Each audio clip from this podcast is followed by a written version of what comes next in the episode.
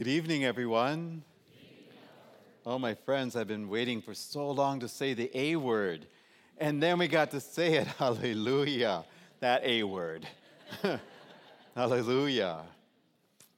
Friends, this evening's liturgy is the solemnest of all the vigils. It is often referred to as the mother of all holy vigils.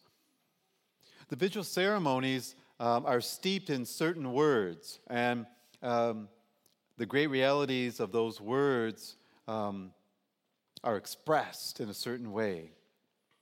Four of the words that uh, are here in this evening that we heard in the scriptures refer to darkness and death, but also to light and also to life.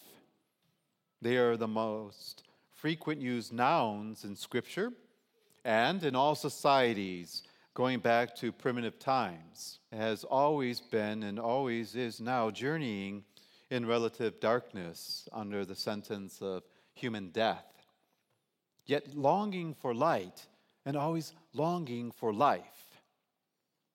The good news, however, of the gospel is this Christ is our light, Christ is our life. The good news of Easter is to be the good news for all peoples especially for people of our time um, who seek, um, how do I put this? who seek light for their journey and good news about their future, but who do so in places and in pursuits uh, that simply cannot deliver lasting light, good news, and certainly not enduring hope. Their worldly hope turns to dust and then blows away in the wind. God's plan for salvation is for every human person, and no one is exempted from that. Attainable hopes must be placed upon Christ. My friends, this is a very bold statement, it is a very strong one, and I do not act with arrogance or self righteousness when I say what I say uh, about folks searching for light and hope and life in the wrong places uh, and uh, not so good pursuits. My heart in humility feels for them. But Easter offers the spiritually distressed of our time, the light and life that they ardently seek, and even an end to their darkness. And I will go even further and say an end to death as we understand it. The critical question in the gospel of this Mass is the question asked by the two men in dazzling garments. And for all of you, you know, uh, they're not men, uh, they are actually uh, something different. Um, in the Hebrew, they are known as malak. They were malaks, and that is simply in our English language, angels. They were angels that appeared to the women at the tomb, and they asked them, Why do you seek the living one among the dead? It is a question that addresses itself to more than the women at the tomb. It addresses itself to all searchers who look for light and life. Uh, and what are the wrong places and pursuits? And to any believers uh, who are tempted to look at Jesus simply as an object of study or even of an intellectual pursuit rather than what he really is a person. Well, more than that, he's the Son of God. he is God. But he's a living, breathing, it's hard to say, person. but more. You get it, right? Father's getting a little bit tied here. Um, my friends, um, He is a living reality. He is uh, for us believers, informing us and influencing our daily lives. At least that is the way it's supposed to be. And He does so and He guides us and He gives us grace. It is the question that addresses itself to Christians made um, insecure by faith, by uh, enticements of life, uh, which perhaps they haven't handled very well. um, questions which addresses itself to those who sneered uh, with bad habits and even those who um, are ensnared by addictions which threaten to entomb them. And as we heard, our Lord has uh, rolled away the stone on that. The risen Lord is light and life and grace and a powerful presence to all who seek him sincerely. You must follow Christ without reservation. We've heard the history of salvation this evening, and we, we, uh, you certainly heard about Abraham. No reservation. All right, Lord, if you want me to put my son on that altar, so be it. And Moses, you want me to do what? You want me to lead who? Where? No reservation. All right, here I go. Who should I say sent me? I am sent me. So we must follow him also without reservation. And this is where faith must come in. And this is challenging and difficult. The resurrection of Christ is, in truth, the guarantee of final resurrection and thus the source of all of our hope. Baptism, our incorporation into his death and resurrection, is the Easter sacrament. Our Easter Vigil um, highlights baptism. And the elect are baptized during the vigil, and um, all of us are called to renew our is much more than just that word renewal. It is a call uh, to commit ourselves to living as disciples day in and day out without reservation. As baptized Christians, then, we have a certain hope that we too shall rise gloriously with Christ on the last day. This is the promise given at baptism. This indeed will come to pass then if we try and succeed at being faithful to the promises of our baptism. If then you were raised with Christ, seek what is above, where Christ is seated at the right hand of God. Think of what is above, not of what is on earth. Colossians 3 1 through 12. The Christian is to turn their back on the sins of hatred do you understand? It is not to be in the nature of a Christian to hate. Our Master did not do that. We are not better than He. We are not to hate. Okay, maybe Brussels sprouts. Hate's a strong word even for that, though. The disciple of Jesus Christ is to not lack in forgiveness. They are to offer it readily and without reservation. The disciple of Jesus is not to be walking around prideful.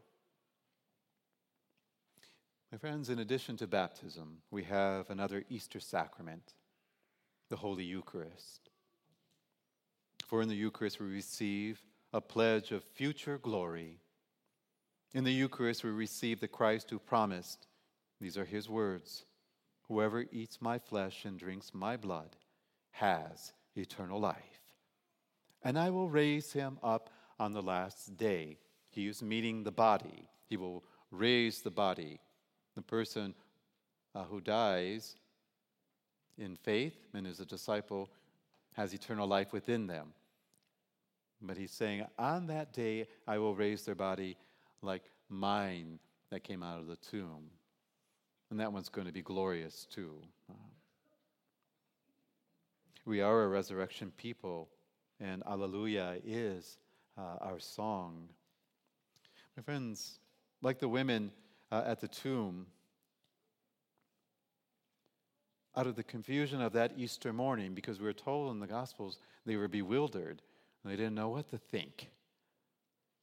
we will find from the other Gospels uh, what they really thought, um, but that's not for tonight. But uh, even out of the confusion of that Easter morning, they left the tomb And in essence, they went and they preached the good news of Jesus Christ, even to their unbelieving brothers in Christ. Because remember what the gospel said? They were talking nonsense. Can you imagine? The apostles, oh, they're talking nonsense, silly women. You you know how they thought. Finally, Peter came to his, found himself and got his senses brought back to him, and he runs over there. I mean, we'll hear this from the other scripture. He runs and he looks, and even he's confused. But then he leaves also and preaches the good news of Jesus Christ. So I tell you, remember his words. I give you the words of the malach, the angels. Remember what he said. Having understood the meaning of the empty tomb, I'm talking about you guys now. Having understood the meaning of the empty tomb, remember his words.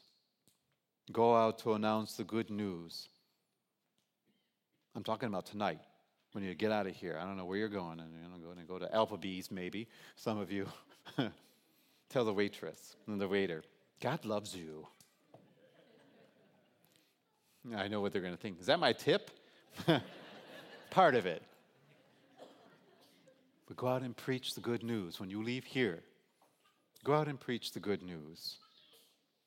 In doing so, we will follow the example of the earliest disciples, the apostles, even in their confusion.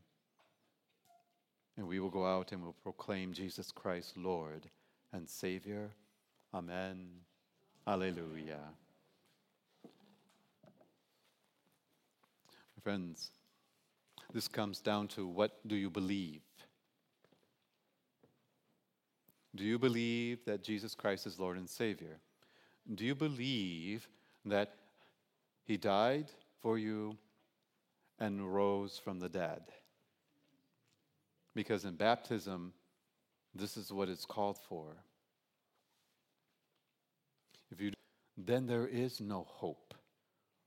Then there is no enduring joy. There is only sadness and heartbreak. But he has risen. And no, the empty tomb, uh, that was not enough proof.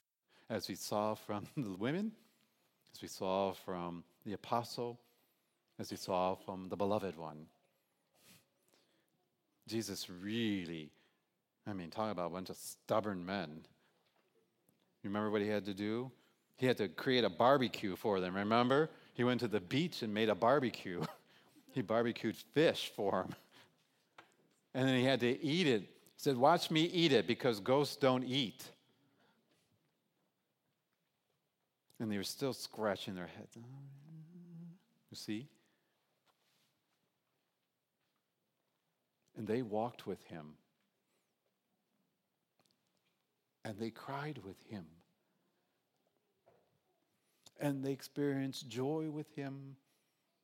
And they experienced sadness with him. And then when the time came, they did not believe. How much harder is it for us? Sometimes I hear the Christian, oh, I would have. It would be so different if I was there. It would have been so different if I could walk with him as they did. To see him do the miracles. No. Because they did exactly what you thought would make a difference. Jesus had to really to them in a loving way. So this comes down to what do you believe? Do you believe He is Lord and Savior? Do you believe that He's been risen from the dead? Because if you do, then you yourself will rise also.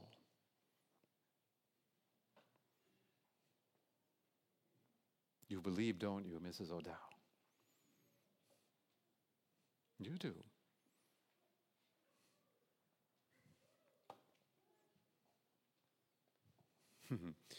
Had to learn yours was a tough journey to that. But you believe. And it is difficult.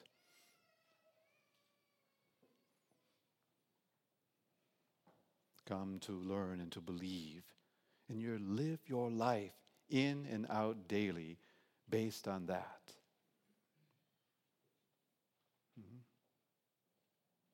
Mr. Taylor, is it easy? It is not. But you will do it. Yes, you will. You do. I know. You're here with me almost every day. you too. You too. Your life has been difficult, and you are learning to believe in Him and His resurrection. If you do not believe this, people will see it in your life. I heard Pope Francis today talking about it. Well, I got all kinds of people coming into the church, and they say the disciples, and they do not believe in him. They do not believe what he has said, particularly about rising from the dead.